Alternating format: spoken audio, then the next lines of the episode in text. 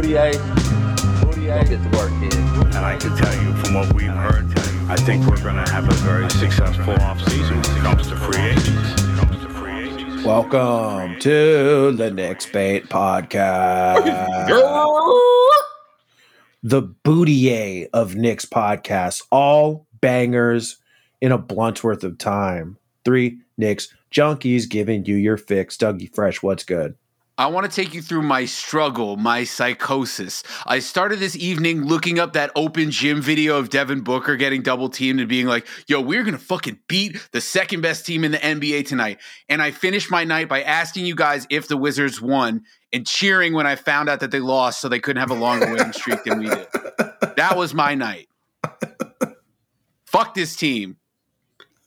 Love that energy. D boy, what's good? You're well, I was starting to feel like I didn't know who I was anymore. The Knicks were winning. Things were happening that made no goddamn sense to me. It was really nice to see Chris Paul be the best player on the floor and, you know, do what the best players do at the garden and go the fuck off. Sadness. Restoring order and balance. Doing an emo slash Knicks podcast here. Er, me, Monty, holding it down. Final score Phoenix 118, New York 110. Walt's suit was a prairie pollock. Splattering of artistic clutch sunspots ended the Knicks' nine game winning streak. We're going to get into the quick hits. Quick hits. Hiya! A loss and a feeling of surprise that is new for all Knicks fans. Let's give out these awards.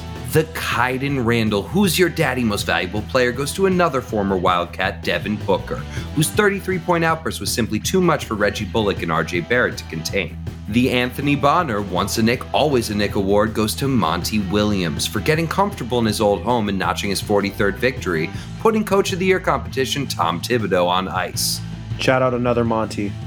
The Ringling Brothers Barnum and Bailey Garden Extravaganza Elephant Balls of Steel go to the point god, Chris Paul, and his three death defying daggers to seal the Suns' victory, scoring seven points in the final minute of the game. The Kevin Knox G Shock retirement watch goes to Mikal Bridges, who dropped an efficient 21 on 8 of 12 shooting and reminded the Knicks that there were three legitimate small forwards available when they picked in the 2018 draft, and they did not select any of them. I called that dude the light skinned Kevin Durant. And the sad stat of the night Thibs stuck to his conservative load management philosophy and took RJ out for less than one minute in the first half. He played 45 minutes total.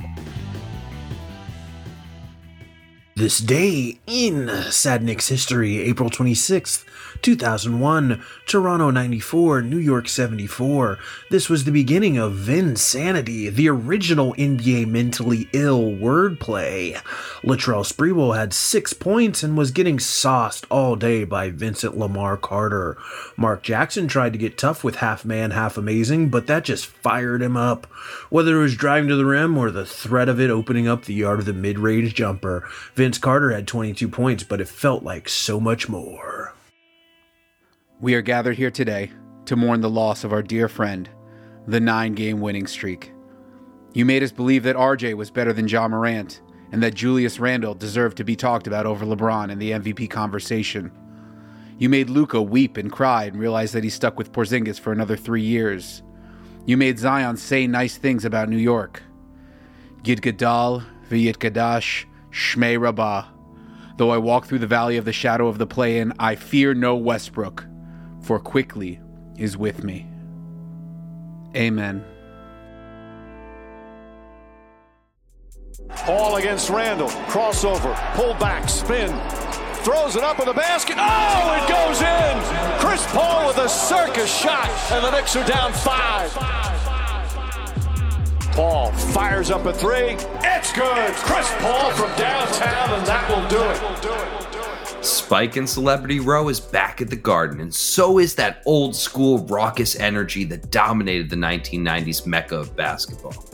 The crowd in the world's most famous arena is the least talked about and most underrated asset the Knicks have this season. With limited capacity due to pandemic sanctions, the Garden faithful has not lost its muster as they consistently do their part as the sixth man on the floor. I'd even go a step further and say that Knicks fans have been as loud or louder than any other fan base in the league. So, as we head into the final 10 games of the season towards a playoff run, how much of an advantage is the Garden and the support those in attendance have been giving to this squad? Look, I love going to basketball games. Live sporting events are amazing. I like to go in various cities. I've been in many cities. And a 2,000 people crowd at MSG is louder at times than playoff games I witnessed for the Clippers. So I'm going to leave it at that.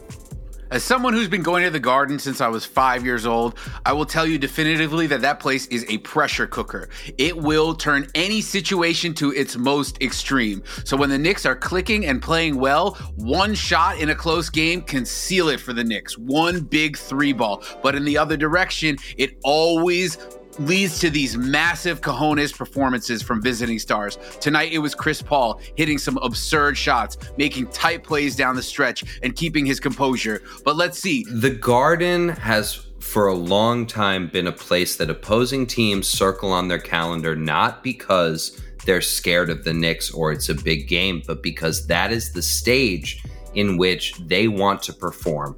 That's where Celebrity Row is. That's where Jon Stewart and Chris Rock and Spike Lee and Elliot Stabler and all those motherfuckers are sitting. So, the question we need to ask ourselves in this season, after this nine game winning streak that came to a close tonight, has the Garden once again become a place to be feared? The play of the Knicks has harnessed a lot of the energy of the city and a lot of the energy of this crowd, and you see it no more than when you look at the way IQ and the way Obi Toppin have been playing over the course of these last nine games. Those two are young and charismatic and excited to be here, and they benefit, they grow, they do not shrink from the moment. So I really want to see Thibs lean into that, trust Obi a little bit more like he did tonight. I feel like somehow this minimal capacity in the crowd takes off just enough pressure for the Knicks to succeed. The Julius Randle transition with the Garden crowd is one of the most interesting things about this year. Last year, he was one of the most booed players I can remember in a long time. And this year, he started the season and was able to establish his place on this team and his success without the pressure of fans in attendance. And when they came back the first game, they were chanting MVP for him. And so the pressure that you're talking about is off of Randle, but still on a player like Elfrid Payton, who you can just tell isn't having fun on this team and still getting booed in the process. I mean, Randle, uh, to be honest, ever since he started hearing those MVP chants, he's kind of played like an MVP. He's gotten himself into the quote unquote conversation. The Elfrid minutes, we all have to grin and bear it, even the live crowd. Having been there now, what, three times? It is brutal to watch. It could get rancorous in the playoffs. The booze is being served once again, the chicken fingers are being served once again. Don't be surprised if one hits Elfrid Payton in the side of the head. I love that raucousness of the crowd. And I'm hoping that that raucousness of the crowd can affect the referees. We've been getting shitty calls all season. I feel like they're starting to turn around because they don't want to hear it from these loud New Yorkers. Fuck 12. Roll that. Light that. Smoke that. It's time for blunt talk. CP3 point goat? I say so. He kept the New Orleans Hornets franchise viable after Katrina and kept them in New Orleans. Then was denied a trade to Lakers because it would look bad for the team owned by the NBA to trade a generational player to one of their glamour franchises. But instead, he shipped off to Donald Sterling's clown show and he made them fucking competitive, almost cool. Then was traded to the Rockets and subsequently exiled by James Harden, mistake, to Oklahoma City, where they weren't even trying to win, but Chris Paul. Now he's in Phoenix. Robert Sarver, one of the worst NBA owners. That's a murderer's row of situations to try to succeed in, yet he persevered, thrived. I could list all his accolades nine time All NBA and All Defense, recorded the preposterous 28 point 8 assist and 7 steal line six times. He shines everywhere he goes. Hell, he throws alley oops to teammates off the court with the lucrative State Farm bag. Salute the point god.